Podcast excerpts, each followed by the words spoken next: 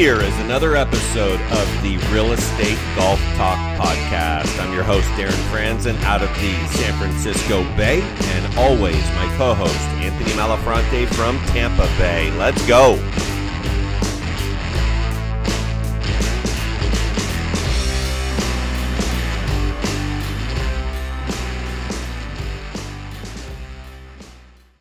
Hello, hello, golf fans, real estate fans. Episode number four of the Real Estate Golf Talk podcast. I'm your host, D Franz, Darren Franzen out here in the San Francisco Bay. My co-host, as always, Anthony Malafronte in Tampa Bay. We got the bays covered. Talking uh, NorCal, California, Florida in the house. How's it going, buddy? It's going well, bud. It's going well. Florida is the uh, golf uh, mecca of the world for the professionals at the moment, with the exception of the senior tour. We had uh, the WGC right here in uh, Bradenton, Sarasota at Concession this week. We had the women playing over in uh, Lake Nona in Orlando. And now we head to, uh, to Arnold's tournament out in Orlando. So it's going to be a, uh, and Darren, the weather here is spectacular.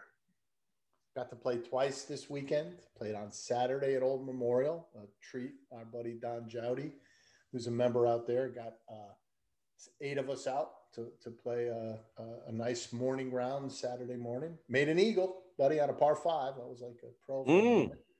Took a few uh, shekels out of the uh, Mm. pockets of uh, seven of my buddies with a Had to have. with an eagle. Had to have. Uh, Eagle. and I played again Sunday morning, uh, and interspersed Sunday, Saturday afternoon, and Sunday afternoon, showing people uh, so, some houses and getting a couple of things ready to get listed. So it was a, and I did it all in shorts, either green Crocs or golf shoes. It was pretty pretty good week for me. Pretty good weekend, I should say. Well, I, I'm a, I'm a little bit jealous, but it is it is 70 degrees, and uh, you know that's that's one thing that you and I uh, will always well not always, but but fairly frequently have in common is nice weather. Let's go back to um, let's go back to the Eagle for a second. Uh, driver three wood on, on the green, or did you chip in, or uh, take me through it?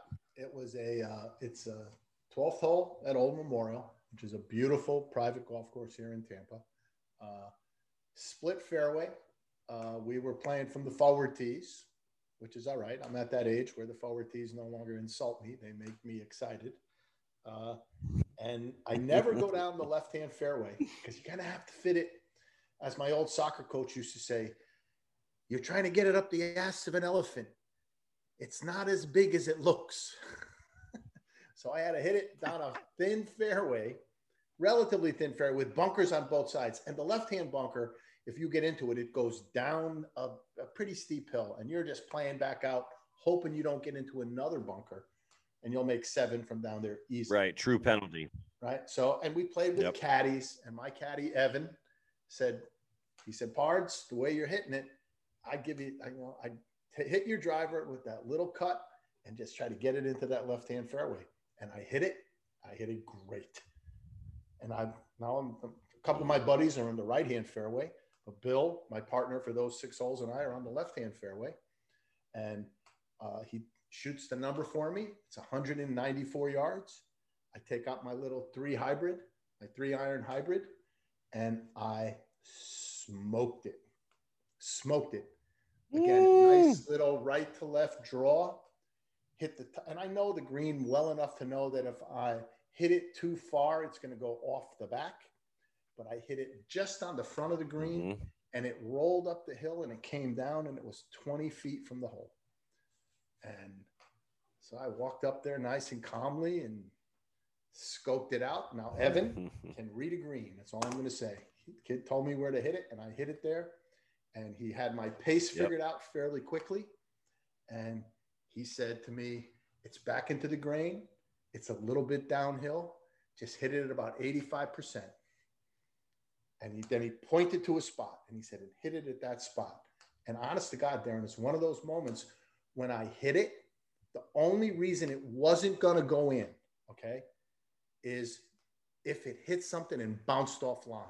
But these greens are pretty wow. smooth. Almost from the moment I hit it, I knew I hit it the right speed. I knew I hit it. I hit his spot. His spot was about five feet in front of me, and I I rolled it dead over the spot, dead over it. And the ball yep. just rolled and rolled and rolled, and it just trickled into the boom, right smack in the middle of the hole. It was beautiful. It was awesome, actually. I, I don't make many eagles anymore. Oh, it sounds. No, no, no, no. Nor do I. Nor do I. I mean, it sounds um, very pure, very, very pure. you know, very one of those where you almost forget about the drive because the drive is really just the setup to the next opportunity on a par five. I mean, you know, for those that, that play golf, you know, a par five can really mess with you sometimes. It messes with me sometimes because there is so much opportunity. And, you know, when you're sitting there with a 20 footer um, for Eagle, you know those that play golf i mean that's two birdies. That's the you know that's back to back birdies on whatever whatever hole. I mean it's just it's such a it's such a nice uh, thing to your scorecard. I mean it just does wonders for the scorecard on top of the shekels. I mean that that's oh, got to be you know if they add up or you clean up with that. everything just lined up perfectly. And you know the other thing we talked about it afterwards all eight of us. We don't get to play with caddies very often. And if you played old memoria you're playing with caddies. And well, tell is, me about that. Tell tell me to tell me about that. How you know because there's people that'll listen to this that have, that have never played with a caddy. I have a couple times been been blessed to do that. Not not early on in my golf career at all. I mean, it's not not like not not not like that. I mean, when I played in junior college, you carry your own bag. I mean, right. um, every once in a while there'd be a kid out there and his dad would be carrying his bag, and we'd almost kind of make fun of them. I mean, we're 19 years old out there, you know. But then, of course, you get older, you get into the country club scene, you go to some nice resorts. Um, so, I, but but I can probably count on one hand for me. I mean, you know, you, you know, really. I mean, once in Hawaii, Pebble Beach, CordeValle, which is a nice private club around here. I, but four or five times in my life have I had a caddy, um, and it's special. It is a special, special it's, thing it's the, in my opinion, walking, taking your time in between shots, not speeding up and driving from one shot to the next, and having somebody who is as invested in you playing well as you are is the way the game should be played. It's mm. that much fun. It makes it that much mm. more fun, right? Not to mention, I didn't have to carry my bag. He was carrying my bag, right? I gave him a little bit bigger tip because I said, yeah. listen, by the time by the time we got done here, you had your agricultural degree because I had you rake out. There's a lot of traps, and I was in every friggin' trap there was, except for on number 12. and thank God I'm a good bunker player. And I would have had blisters on my hands if I had raked that many holes. I gave him an, I gave him a larger tip. I said, dude, you could have had your agricultural degree today with all the raking that you did. And um, but it's just yep. it's a it's a purer, simpler way to play a great game right? They are, and I don't know yeah. about all caddy yards, but these guys, there were four of them in our group. There were four of them in the other group, and they have a little game going against each other. My guy versus your guy, and so on. And so I'll be dang. Right. So they, they incentivize themselves a little bit to get to get playing, right? And you know, I had my I had my yeah. lightning, my Grateful Dead lightning bolt belt on, and my head cover that Dylan, my son, got me is a blue dancing bear on my putter cover.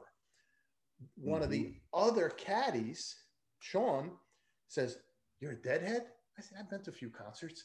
He shows me that he's got the the the uh, the Grateful Dead tattoo on one leg. He's got the um, uh, the big lips from the uh, from the Rolling Stones on the other, and then he pulls out his yardage book, and he's got all this Grateful Dead stuff like stuck on it. So we were having a holy nice crap walking down the fairways, talking about music. And he's a young kid, right? He knew of a couple of places in St. Yeah. Petersburg that have uh, dedication bands, right? That bands that are playing dead stuff that yes. are open right now, right? So we had a kind of, I, that was all new to me. I, I don't go out to those kinds of places very much anymore. So we had those kinds of conversations. It was Same. just so, as you said, it was so civilized. It was so simple, but it made the whole round so much more fun through the, the whole thing. So caddies, I, I, could probably, you know, probably maybe 10 times in my life I played with a caddy, right? I've caddied for wow. people. I used to caddy as a kid all the time, which is a whole nother show. We actually, we should write that down. We should do a show about why in Darren and Anthony's opinion, there should be more caddy programs. Because when I was growing up, being part of that caddy program was a life-changing experience for me, but too much to get into now. But as a kid, but these are full-fledged men who do it professionally. They do it for a living, right? And and it just made the round so much more pleasurable, right? and I, I just and I got a good walk in two days in a row, so it was awesome, awesome. Yeah, yeah. There, there's there's a lot going on there. There's a lot to uh, this buzz term lately unpack. you yeah. know, there's a lot going on with caddies. And and i think that uh the the purest of the game um they start to they start to realize that the the walk between shots is so important. That cerebral uh walk you know what what you do the state of mind that you stay in your preparation your mental state and and ha- having that team it's incredible because you know, my dad raised me as a competitive water skier, and it always felt like he was with me, even though he was on the shore. Like it, I didn't, I didn't have a lot of people rooting for me, but I knew my dad was, and and and I knew that it was kind of like when I did well, we were going to celebrate together. So I even had that much more focus, that much more energy, and the caddy, the caddy relationship. I mean, this is its own show, isn't it? It's like. I, because I see really good players give their caddy the credit that credit is due. And and some some pros call their caddy by name and some don't. It just goes deeper doesn't it? You know because i i really do feel like it, it really does. And and i'm curious to hear what you're referring to when you were a kid because because I, I feel like it's its own um what do they call it? It's like there's a book called Loopers, I, I think, where it's its own culture. You know, it's it's it's its yeah. own world out there, and some of these caddies are so good. They're they're they're some of the best players you'll ever come across. I mean that that's that's a fact that I know for sure in the caddy world. The um, the two of we had four caddies in our group. I got to know two of them pretty well. Okay, Evan and Sean. I did. One of them was carrying my bag for 18 holes. The other one was into the Grateful Dead. And every moment he had, he wanted to know about this show, that show. You ever hear them play this or that, and so on and so forth. And I shared with, I've been to more than a few Grateful Dead shows. So I shared with him some stuff. And so I got to know the two of them pretty well. But they both are good players. You could you could hear them talk, you know. He said, I mean, the kid said to me things that I know I need to do, right? I left about an eight foot putt short. Right. He read it dead on. I'm talking every putt he read was dead on. Right. What was wrong with the putts I didn't make were pace. Either I hit it too hard, but more times for me, I don't hit them hard enough. Right. So they'll die just before mm-hmm. the hole or they'll be right on line. And if it just swam another couple of feet, right? Keep swimming. His kid was yelling there. He's, he's rooting for me like nobody's business, right? Legs legs. Uh, keep swimming, keep swimming, right? And and then he said to me I after like about one. seven or eight holes, right? He said, he said, you do the same thing when you putt, when you hit your ball, right? You got to finish low. You got to get that club going down the line. You have a tendency to after you hit the ball to pick up. And when I pick up, I decelerate on my real shots and on my half shots and on my putts, right? So he got he watched my game for five or six holes and he got to telling me things that I know I need to do. I played a great round of golf on a difficult golf course. And then on Sunday, I go play the normal course that I normally play with my little push cart. I play like a dope. I, he was in my head. The kid was in my head, right? Mm-hmm. And here's another thing mm-hmm. about you know mm-hmm. when when you hit a good golf shot, right, and you have a caddy, he comes and he fixes your divot for you, right? He takes your club away right. and he cleans it But then he hands, if I, the, the, the, the Eagle, I walked 194 yards with my putter in my hand. With right? your putter. Right? Yeah. So that, that yes. saying, right? A long walk with a putter, right? That's exactly where it comes from. That was a great feeling, right? He just handed me my putter, right? And after probably eight holes, maybe even less, he had a feel for my game. He knew he kind of he was paying attention. He knew my distances, right? And that's happened pretty much with every caddy I've ever had when I've had the, the pleasure and the good fortune of having one. He right. had he'd hit he I really like this seven iron. I'm just gonna hit that seven iron, right? right? I really like this nine iron. Just choke up on it an inch and just give it your full swing. Right? It, that little extra bit of comment, he was right too. From the distance, yeah, that's a nine iron for me all day long. Oh yeah, right. But to have someone else validate it and know and be invested in me playing it that well was great. It was great. The whole thing, the whole experience. Yeah, he they're they're. So did you guys have did you have an option to use a uh, caddy or not, or was there no option? At this club, there's no option. If you play, you take a caddy. Um, Got it.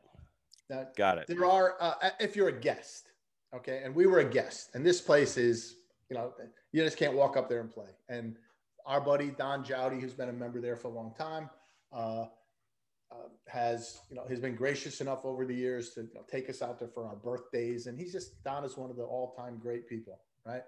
And he yeah. hadn't seen us all in a while, so he got one guy, Rusty, to get get hey, get seven guys. You know who you need to get, and let's go out and play golf. So there were eight of us in Don. Don played with one foursome on the front nine. He played with the other foursome on the back nine. We had a bunch of different games going, and uh, but we had to take a caddy. There are members who are allowed not to take caddies, but most of them, I would say, ninety percent of them do.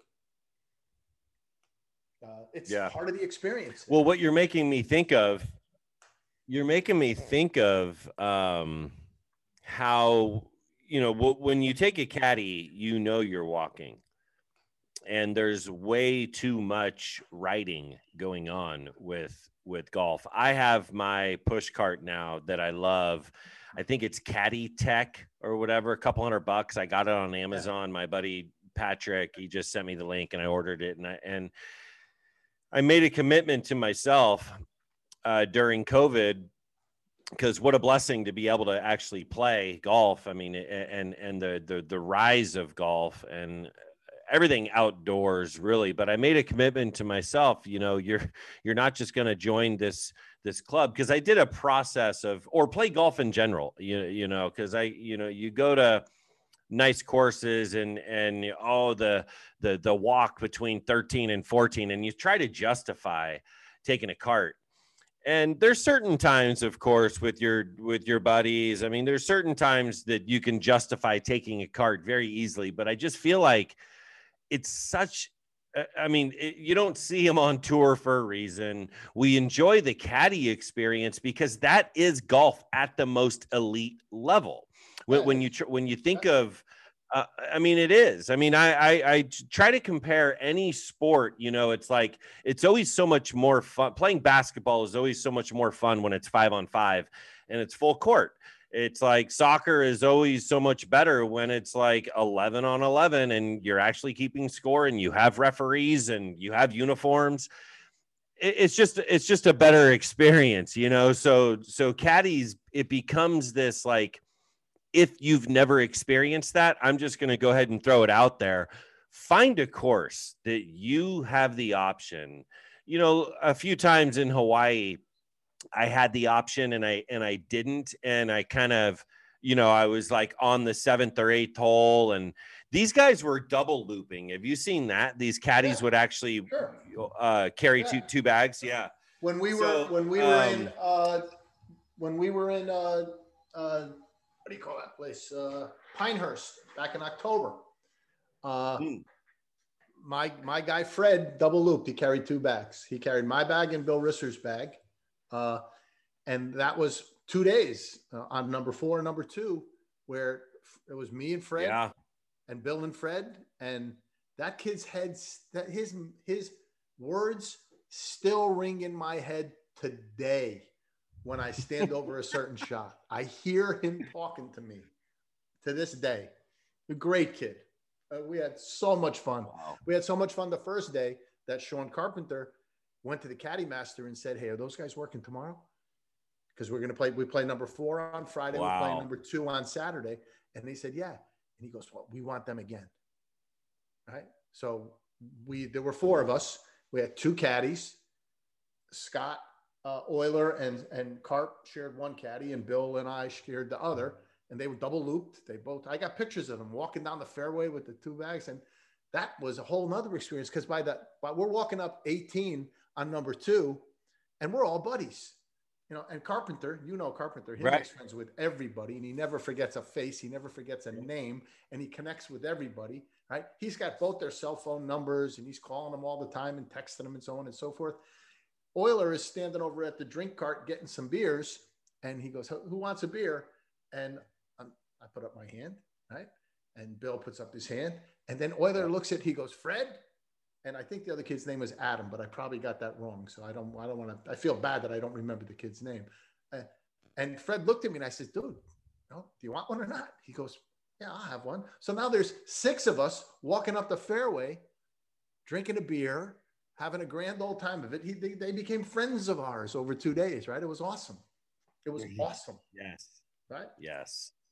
It's yes. Been, it's a great. Well, I, I'm I'm I'm having this. I'm having this thought. yeah.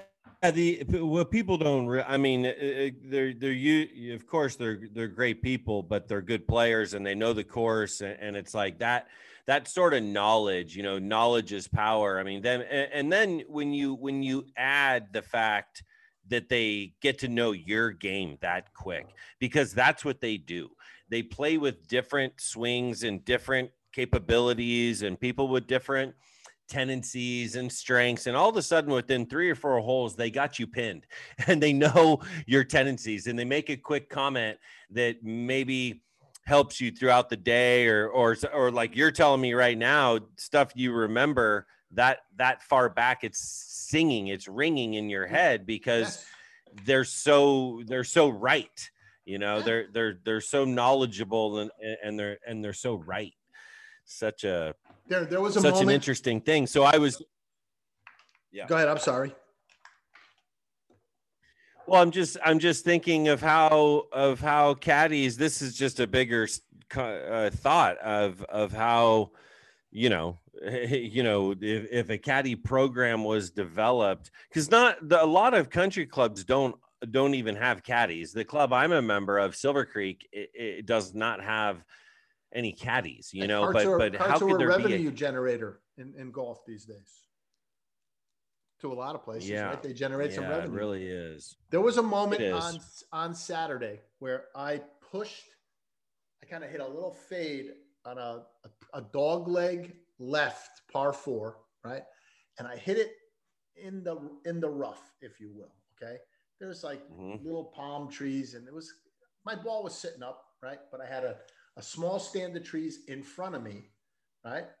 And I walked up to my ball he already had out two clubs. He had a five iron out and he had my 50 degree wedge. And I said, and I looked at him and I said, Is this a test? I said, Is this a test? Right? Is this a test? He goes, It kind of is. And because he, again, he watched me, he got to know me, right?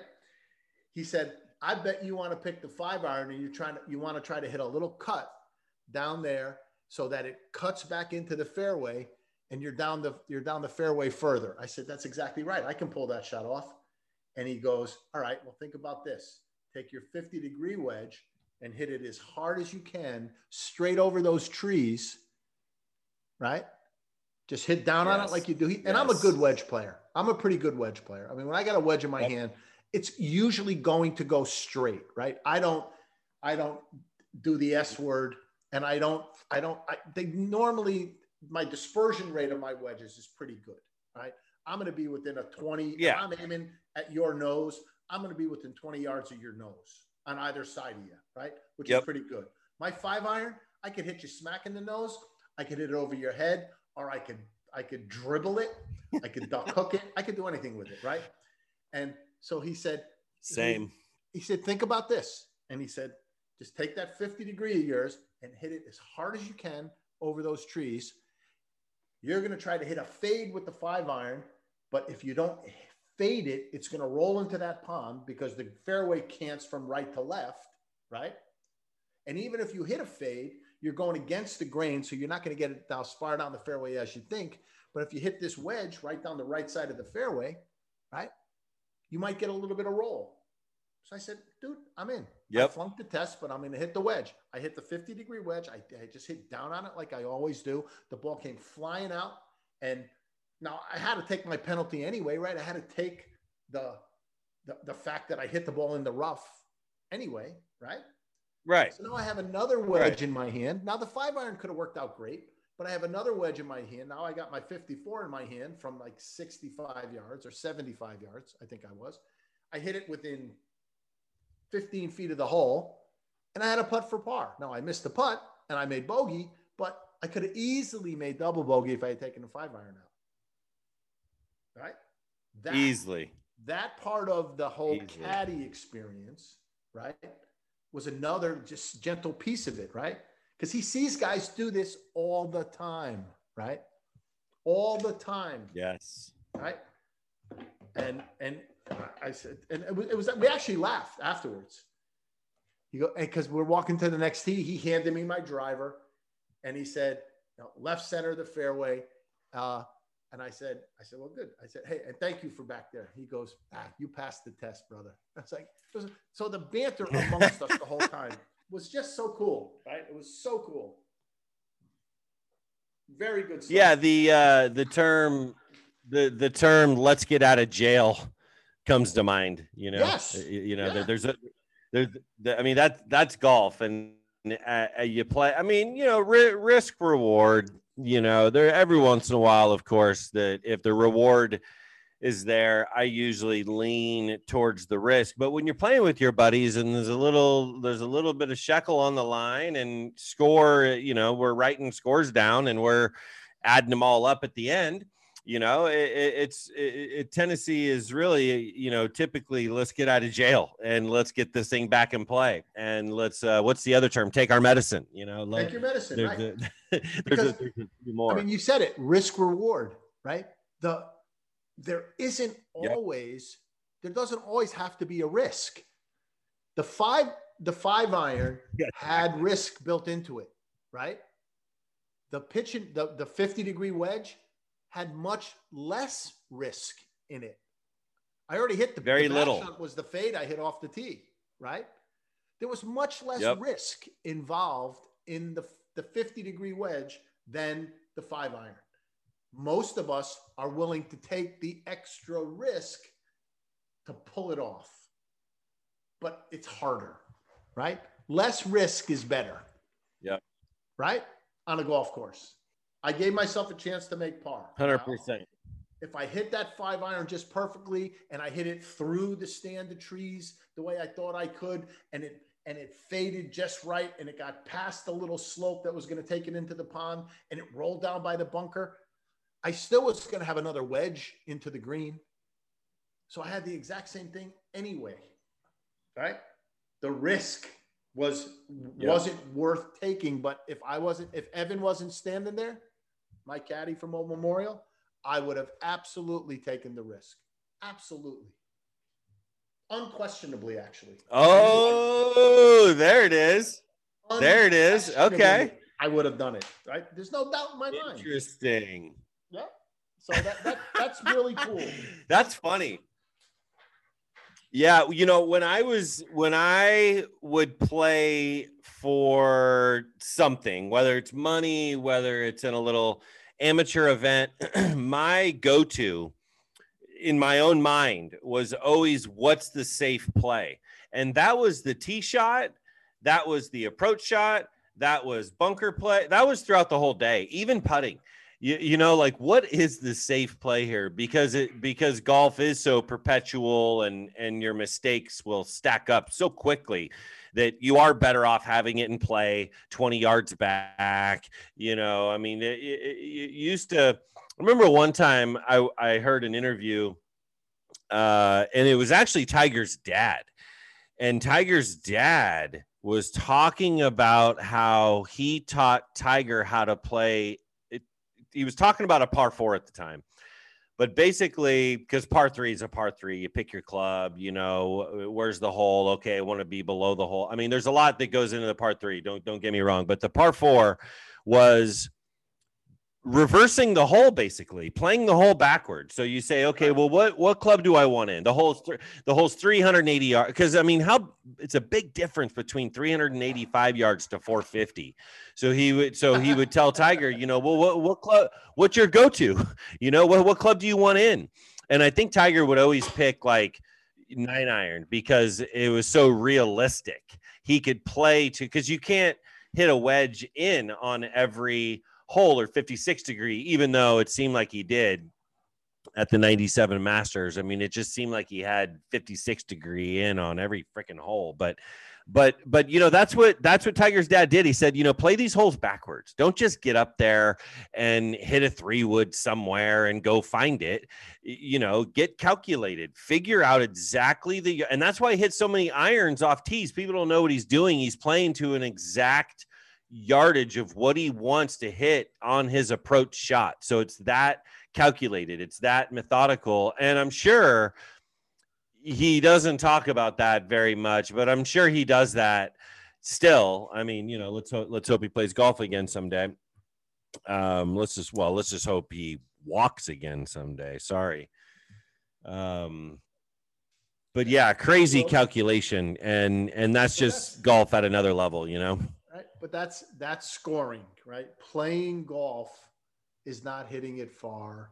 Playing golf is no. getting the ball in the hole in the fewest number of shots, right? That's what it's about. Yep. Um, yep. You know, and and we we tend to make it more complicated than it has to be because, well, for me, I was a much better player 30 years ago than I am today in a lot of ways. Yeah. I had more physical ability. I could turn on the ball differently. I could hit it further. Right. Now I got to rely sure. a little bit more on my smarts. I got to rely a little bit more on finesse. I got to be a better. If I don't putt well, I'm not going to score well today. Right.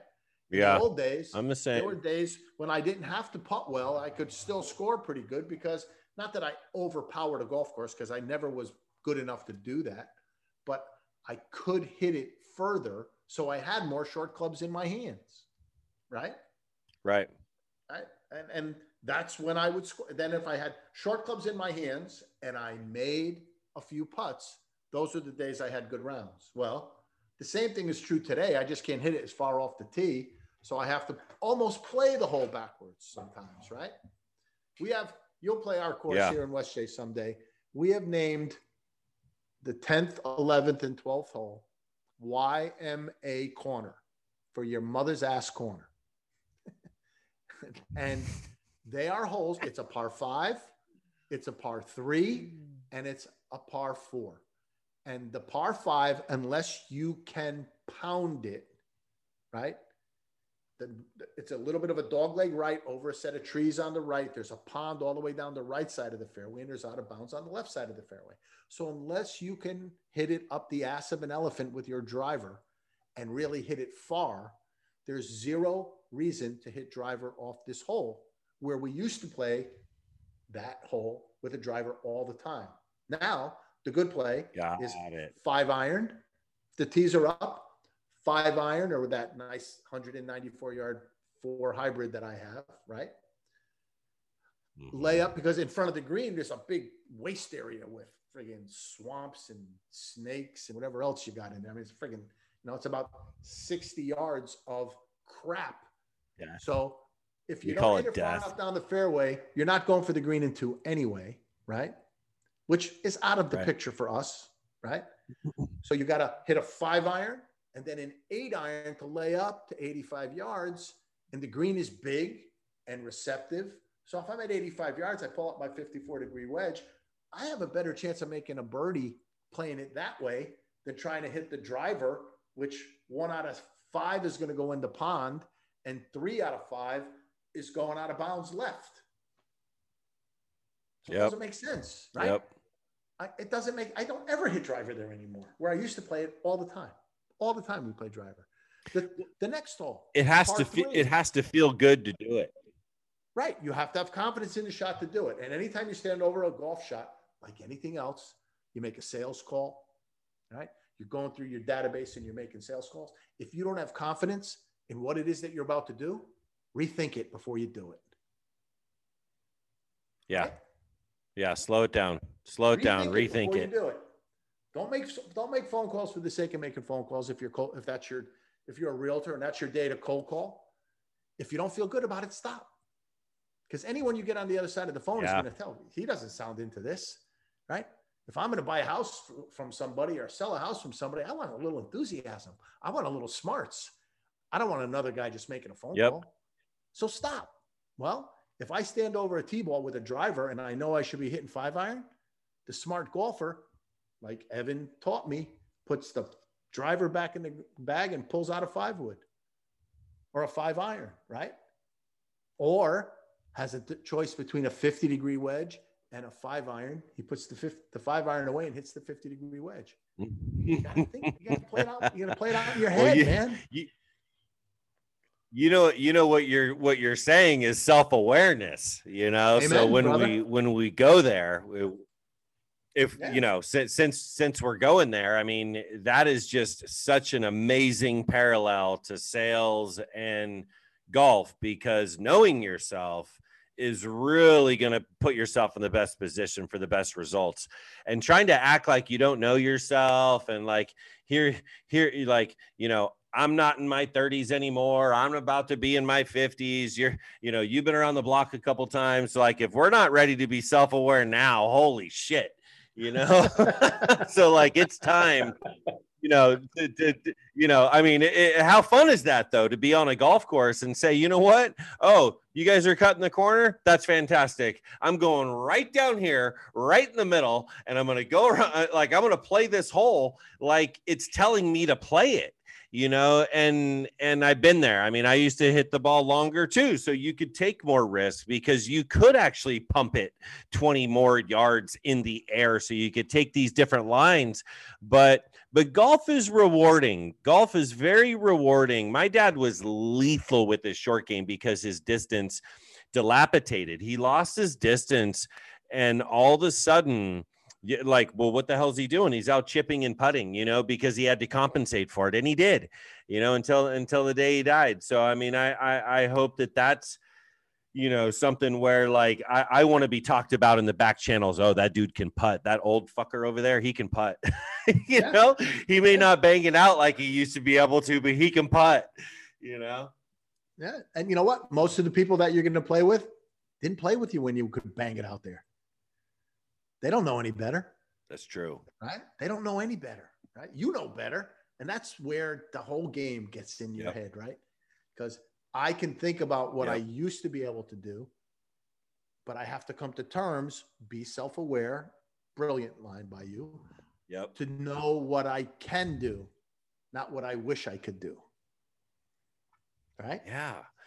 And I can't compare myself Yeah. to Rory McIlroy or Tiger Woods or Collin Morikawa, who played a brilliant round of golf. He's a little dude, and he won a golf. He won a tournament this week on a long hitters golf course.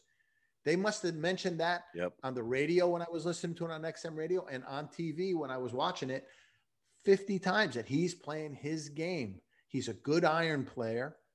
He was laying back, he was hitting, he was keeping the ball in play. I think he I don't think he had a penalty. He may have had one or two, but I know he didn't have many where there were guys trying to do things that they couldn't do and taking penalties all over the place, right? And poor Patrick or Yeah. not uh, uh, Smith, what's his name? Uh, I really like the kid too with the flat brimmed hat Cameron. uh, Cameron Smith. That he was Saturday. He's in the lead through three holes. Then he goes on a string of like five balls in the water in nine holes. Right, I know. Five. right. So you don't have Was, to be the was he biggest, the playing with. Koepka? He was playing with Koepka on Saturday. Yes, he was. Yes, he was. Yeah, that was tough to watch him blow up like that. Hey, let's let's what talk a little say? bit about let's talk a little bit about Tiger. Yeah, it deserves some attention for sure, man. I, I, you know, I'll just tell you, I, I had a moment for about wasn't even five minutes because you know when you see it in like nine different places, you know it's real. But I had about a two minute. I, I if there was ever a time that I hope something was fake, kind of like when I got the news, I was downtown at a bakery when I heard about Kobe. Same feeling was like, no, no, and like, come on, give give me w- wake me up from a, the from the little dream because I had the thoughts that maybe he it was fatal, you know. So I was really worried that um, that we lost a, a, a needle mover, somebody that is so much more than golf. And we can go down the line and and mention major championship winners and in and, and I know they do philanthropy and I know they're good people, but they in my opinion, they're pretty much just like really good golfers.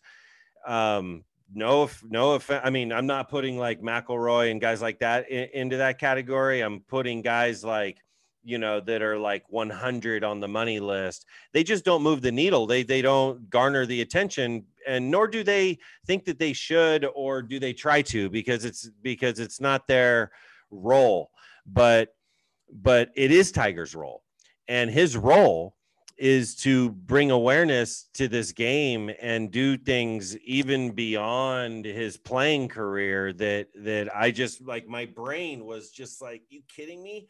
I'm not going to see the courses. I'm not going to see his kids grow up the way they would with a with a dad you know cuz that to me was just you know I mean amazing that we're going to experience you know Charlie you know, I mean, who knows what he's going to do? But but if Sam and Charlie are in sports, you know, we're going to see Tiger, you know, in the stands at college and stuff, and and just a lot of stuff flashed through my head, man. So um, it was scary, and his brain is intact. His ankle is jacked up, you know uh, but his brain is there and um, with some good rehab and pt and you know he's going to get the best care he's hopefully going to be walking again. And then uh, and then i think we're going to see a man that knows he's lucky to be alive. He was already moving into kind of a space where he was opening himself up to the media and changing, you know, with his kids and, you know, playing at the PNC championship, doing stuff that he never done before, but but uh, I think this is going to be even a bigger uh, awakening and lucky to be alive. And and who the hell knows about the golfing side? But I think we're gonna, just going to see more of an amazing man. Uh, and so so yeah, just what are your thoughts? You know, I it very similar to yours. When I heard it at first, I uh, you, you, hope everybody's okay, right? You hope that what it went then, but then yes, yeah. I heard it in the car and they were talking about it and there wasn't a lot of information. And then when I got home, you turn on the TV and it was on every news station. It was like early in the morning too, right here. And it was on every station. Mm-hmm. Uh, but what, what, what came, it came full circle for me yesterday when the people that mm, he competed against, the compete the people that if he didn't get in an accident and didn't have some spinal surgery, he would have been playing against, and you know they were trying to beat him like he was trying to beat them. They all paid their own gentle uh, homage to Tiger by dressing like him. They didn't have to say much. They didn't have to do much. They just and the number of people who did it, right? Who wore red and black. Tony Finau, who never wears a mock, you know, Nike shirt, wore a mock, mock Nike shirt and right. showed up at the golf course with his hat on backwards, right? They all just did because they have yep. so much respect for the guy. I mean, you know, he's, you know, I heard one of the guys on the radio talking about it that as good a life as people think he has, most people wouldn't trade places with him because every day when he gets up, he can't just live a normal somebody wants something from him right he's that much oh, of yeah. an iconic yep. figure right that that he you know he yes. had to do things that that that that put him. Well, he didn't have to do anything, but he did things that gave him some privacy. He bought this monster yacht and called it privacy. I mean, think about it, right? Yep. If there's, you know, so uh, yesterday was for me kind of made me think about it. He's going to be okay.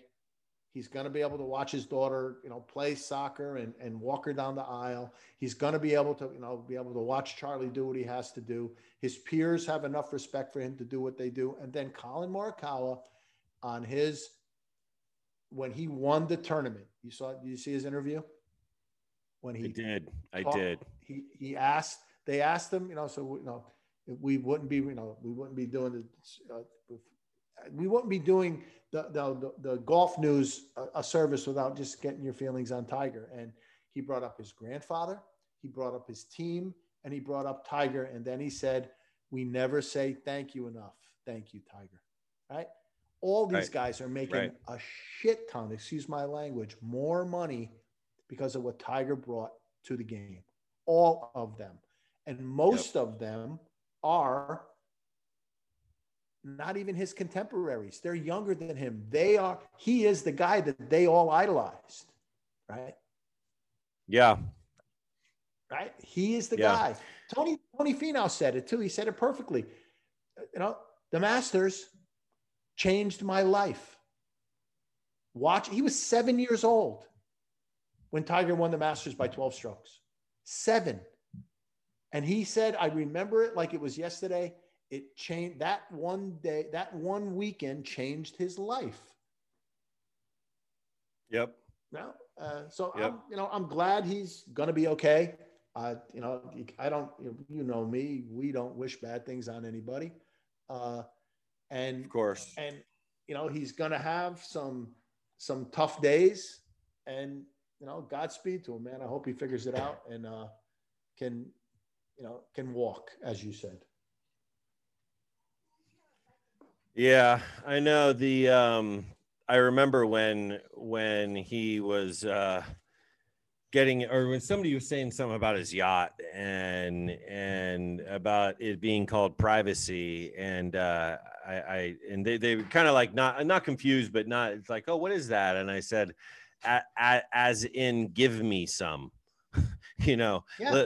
it's tiger talking in, in, a way that you know just just give me a little you know but but he is um he is he has handled it in in such an incredible way. I mean i i sort of think of it like can you imagine what it's like to be in his shoes? And the answer is always no. You can go you can go through the list of you know can i imagine what it's like to be i mean you know no offense to patrick reed or but i can imagine what it would be like to to do that you know i mean you know even even winning the masters you know but but tiger is just this stratosphere is so different. So yeah it's it's a it's a conversation that you and i will continue to to catch up on because he is so instrumental um in the tour right now because of the guys that that I think when we look back on it, really, the biggest impact that I could express is imagine a kid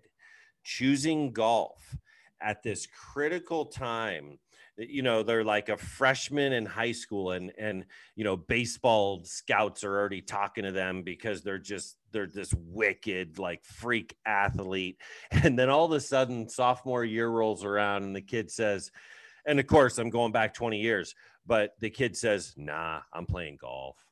Do I don't. Do you see what Tiger? And of course, the '97. So I mean, how many years are removed? Are we removed from the '97 Masters? Because that's really what it what, what it is. You know, so we're 24 years removed from the '97 Masters. So imagine the kids that are, let's say, shoot, I mean, 30, 35 years old you know where where well no even a little bit younger right? Where where when they were deciding that sport to go all in on i mean you got professional soccer i mean these freak athletes basketball of course football i mean you name it but golf um, was one of these things that now we have those those athletes. I mean, it, it is it is clear that that's what's happened, like with DeChambeau and and Koepka and and Finau. I mean, those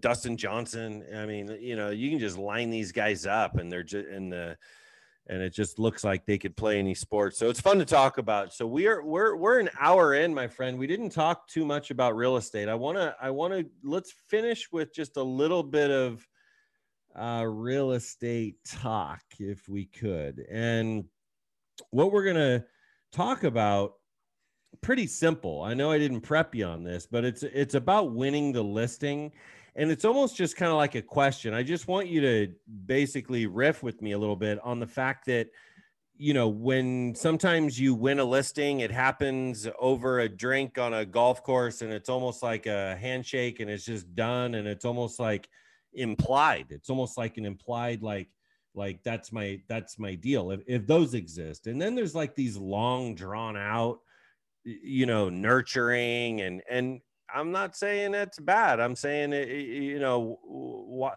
can you can you just sort of riff with me on like you meet somebody and is it you that does the, the the and i know situations are all over the place. So i mean there's just so many they're so situational but but you meet somebody and their time frame is is you know i don't know you know their time frame is is like hey you know we'd like to get this listed in a month. Um do those sometimes dra- drag out and and and then it, do do they change sometimes i guess is the question you know or are they like lackadaisical at first and then all of a sudden some situation changes and they got to get it on the market and sell the thing and um, so I just find it fascinating that that you know winning the listing sometimes can be really quick, sometimes can be this long nurturing process. Sometimes their desire or need to list is sort of all over the place. Um, and I know you have a lot of experience in a lot of different scenarios, but you know, is it is it kind of like your job to size that up in the in the beginning and really dig and figure out their needs and and what's going on with their situation and then kind of everything sort of falls in place from there? Well like any sale darren and you know this right? It comes in different forms. Some the way mm-hmm. the way i look at the listings that we get our business model we don't cold call or door knock. We just don't do it. I don't do it. Right. as we talked about in a, in a previous episode if someone came to my door knocking on my door saying, Hey, I just listed the house next door. Uh, uh, if you know anyone who's looking to buy a house, let me know. And, and I'm this go, you know, this go-getter realtor in the neighborhood. If I wasn't in real estate, I don't like that. Right. That's just me. Right. I'll give the kid all the credit in the world. I'll give yep. the gal all the credit in the world for doing it. It's not something that I like. It doesn't make me comfortable going into someone's space and knocking on the door. So we don't do that. Right. We, but we do. Yeah. We used to farm a lot where it's you know, establishing a value proposition to people who we don't know, right? We establish a value mm-hmm. proposition to the mm-hmm. people we do know, our small, viable audience, right?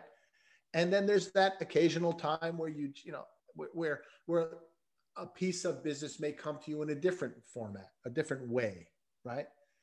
The ones sure. where my past client says to their neighbor, you're selling your house, you have to call the My Tampa agent team. That's less of a of a it's still an interview, but it's less of an interview because I've already come recommended. I can find out from my past client, I can find out from them in a conversation, you know, what their time frame is and what they want to do. I'm going to have a little bit more information and I'm coming recommended, right? Part of my value right, proposition right. has already been made right? So yes, then you got to find out what's motivating them to sell and where they have to go and what's you know what's putting them in the position where they have to sell. What do they need to get to go where they have to go? Maybe they don't need to get anything.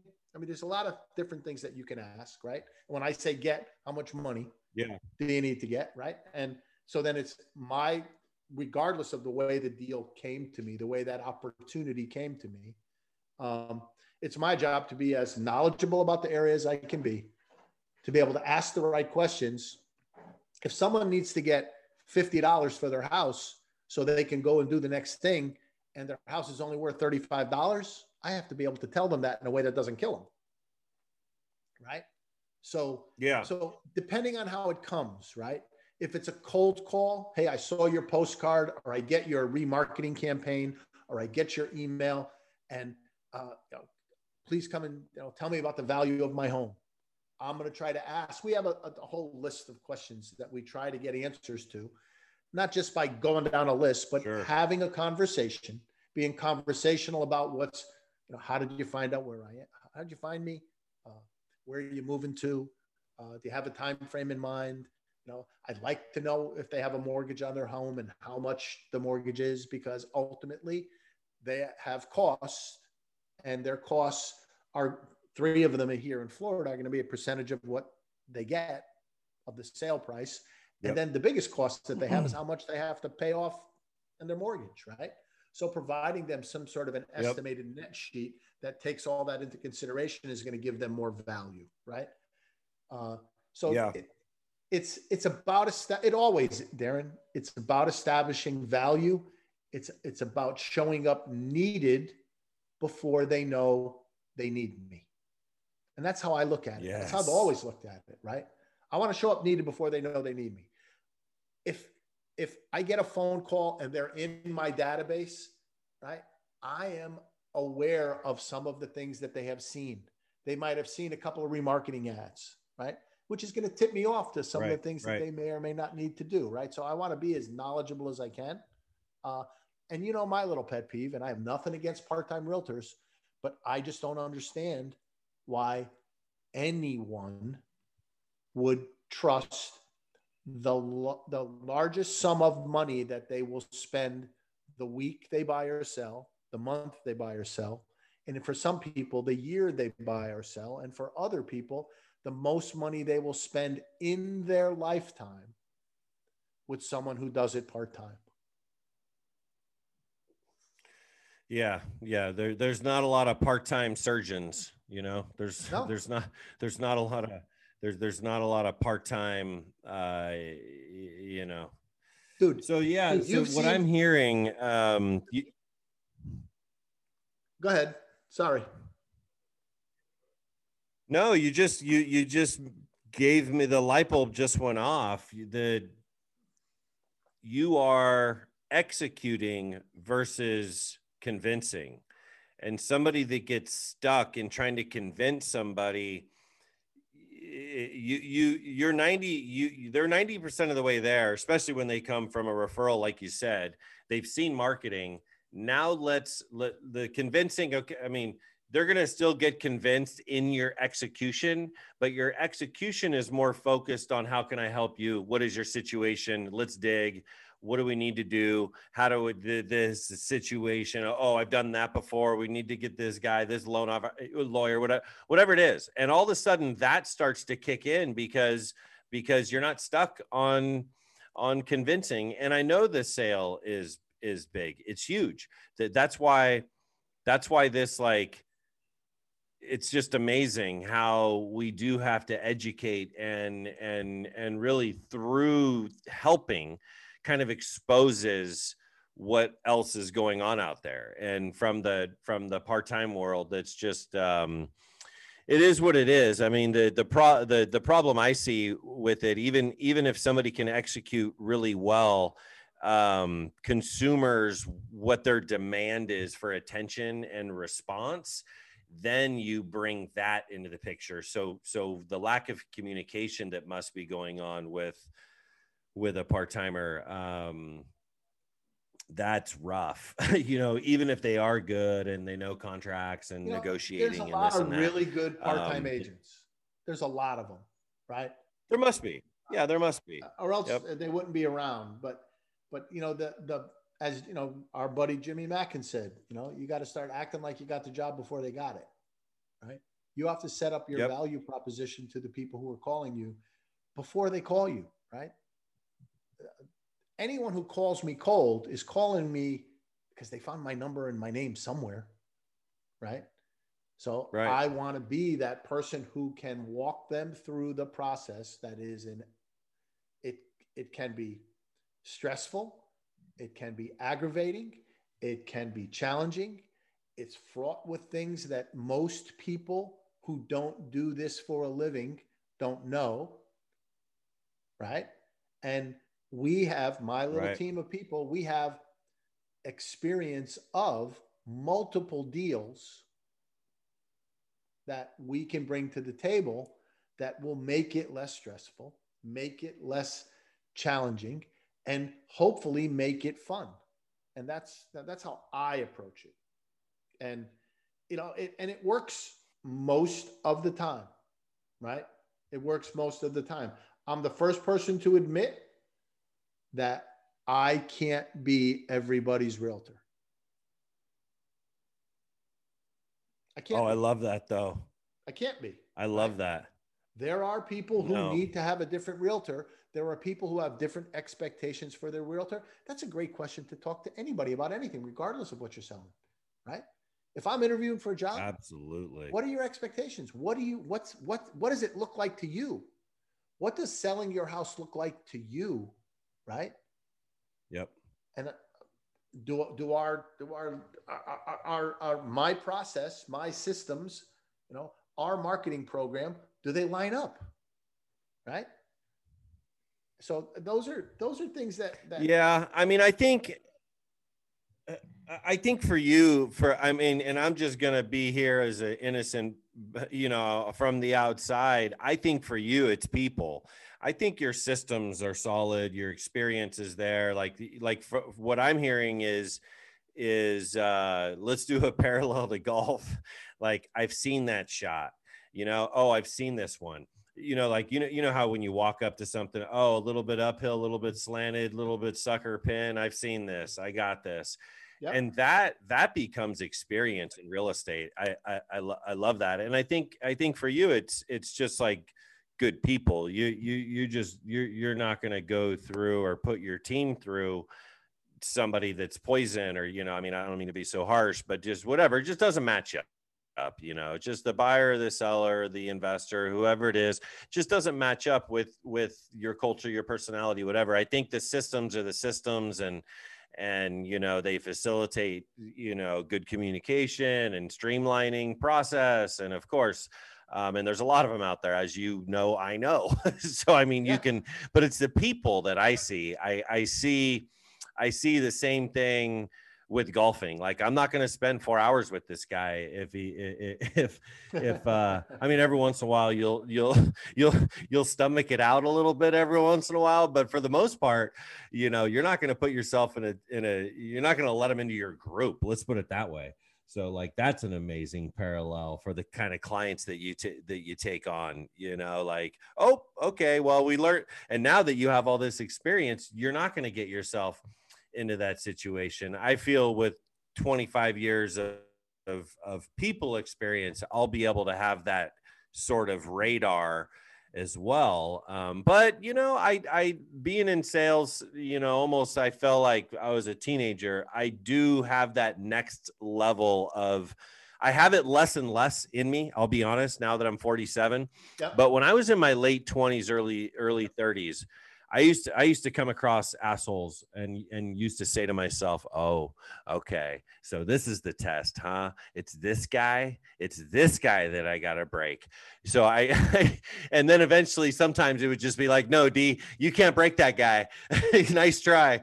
You know, but but it is it is sometimes a challenge. I look at it as a challenge sometimes when you run into these people that um, you can just tell they they wake up on the wrong side of the bed a lot and and it's just kind of like now they're in your world and and you want to you want to try to make things a little bit better for them but in the real estate side uh y- you know i think yeah you got to be you got to be pretty dang careful because because the next good one was right there and because you said yes to this one you should have said no the one you really should be working with or saying yes to was was right there you know so i could see that. You know it, it, again good stuff it's, buddy. it's like almost anything else in sales right? And it takes experience it takes knowledge you know getting back to your original question being able to being knowing the end product and working backwards, being able to ask Yep. the right questions, right, is a way. When someone asks me the right questions, I'm more comfortable.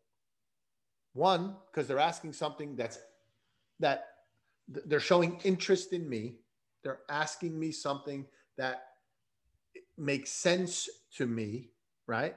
Mhm. and I'm giving them information with the idea that they can help me. Right. And it's the same thing.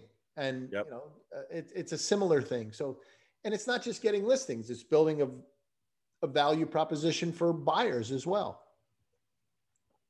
Right.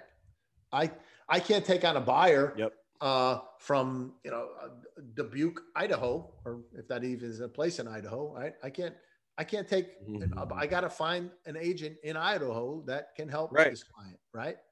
So asking the right questions, Yep. getting the right information. And I exaggerate to make the point, but I know you get it, right? It's about being I get it. I get it. being establishing a value proposition that makes sense to people who I don't know before they even know that they need me. Yep. Yep. It's all yeah, it's so it's it, it it's it. Uh, That's it. Help people. Yeah. And and and just do it. You I mean, and if you know your craft, yes, you have to ask some questions, but there's things you can do without even asking. Yes. There's there's the- like you you know what the heck is going on. Just do it and and and get them to say thank you, you know, or or not, but but just do it. I love it. I love I love that. It's just like such an a motto and to start to live by it is about the action. That's pretty cool because there's a lot that I can think of that can just start doing for people. It's a lot of it's a, when you put it that way, you know, the things that I'm thinking of come to mind pretty it's like a in a pretty easy flow when you think of it that way you know what do they need help with oh i'll just start doing it i don't even need to have the the can i or the conversation or the build up or uh, uh, make it seem like i'm doing you a favor no none of that crap just start doing it i love it Yep.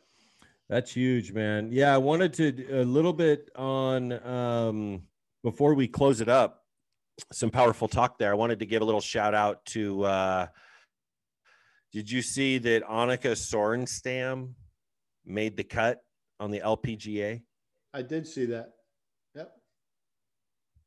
I Do you do Fir- will you first in have 13 you ever sat there and yeah, you're on it. You you know, but ha- have you sat there and watched ladies golf? How how are you with with I love like I do love you watching I the LPGA. Love it. Love it. Actually, I Awesome. sometimes I Me like too. watching that Me more too. than the more than the the, the men. Uh because they play smarter. They don't try They're to better looking. every golf course. better right? looking. They're way better looking, and they're they're great athletes. They putt lights out. They're all such good They putters. are. I mean, all pros are good putters, but but you know they play more a game that I can relate to Yes. right? Uh, and I don't, I don't mean that to be pejorative, or I, it's just, you know, they, they I, I know, love I watching know. the women play. Love it, love it. Yeah, they're It's- all they're all about fairways and greens. Yeah, They're all about consistency. They um yeah, they they are the game to emulate. One of the things I recognize about their their coaches must be so on point. They don't really I mean they do get upset here and there, ti- but their attitude is so good. The Yes. LPGA tour across the board, and there's some good personality in there. I mean, you see Christina Kim get fired up. I mean, of course, you can go back and watch Morgan Pressel and um, you know there, there's there's some fiery LPGA tour players, of course. Um, uh, but uh, Paula Creamer comes to mind. She's actually from the Bay Area, from Pleasanton. Um, but that's just passion, you know. When you, I mean, it goes back to you know Tiger, and I mean, it's all it's all passion. The, the only reason they get pissed is because they they care. But I love the the LPGA, Anthony. I I I mean, I you know the Korda sisters. There's a great storyline across the board right now. Um, a lot of kind of like country competition because there has been so much Korean influence into the tour and I watch a ton of uh of golf in general. But yeah, I just wanted to I just wanted to ask you ask you if you saw anything on Annika. I thought I thought that was pretty dang cool of her uh, just to be out. I mean, it's just like really you're Yeah. out here and um just awesome. And even she wore red and black on Sunday. Man. What an awesome tribute. I almost felt like put, putting on red and black. That was something you never see that. It was super cool. Of course, what we're, I think, it, you know, if you guys heard earlier, it's the tribute to Tiger, basically. Um, not just like six or seven people, it was 20 plus, 30 plus players all over wearing red and black in, in just in honor of what Tiger has given to the game um, and that's its own that's its own episode. I mean, uh, you you could. It's fun. It's fun to hear people, you know, like Brandel Chamblee, and he tries to go on his rants. And I like Brandel. I mean, he's he's a he's a too. steward of the game, of course. I mean, yeah, I mean, his knowledge is so deep. I can just sit there, and when he starts talking about the nineteen, you know, forty three, this and that, and I'm just like, man, um, you know, I kind of I kind of look up to him in a sense in in terms of being a golf historian and there's so much to learn. I love that. You know, there's so many books, there's so much history, there's there's the R&A and then there's you know what what we have and so many different tours and I have it here in my notes by the way. Next week I want to talk about the cut line and I want to talk just talk about how just intense it is and um, I think I alluded to that last week, but it's its own it's its own conversation but i love today today went by so quick um, and really didn't have much organized and that just kind of tells me we got a good thing going on here we don't really need to have it too organized and just get on here and chat it up No, I'm I'm glad we're doing this, my friend. And uh, let's just keep on doing it. We'll get better every week. good well monday's monday's the day i like it Yes, it is. You have a good week this week and uh, play a little golf, get yourself ready to sell a little real estate, and uh, keep getting up, showing up, doing the work. we'll do buddy have a good week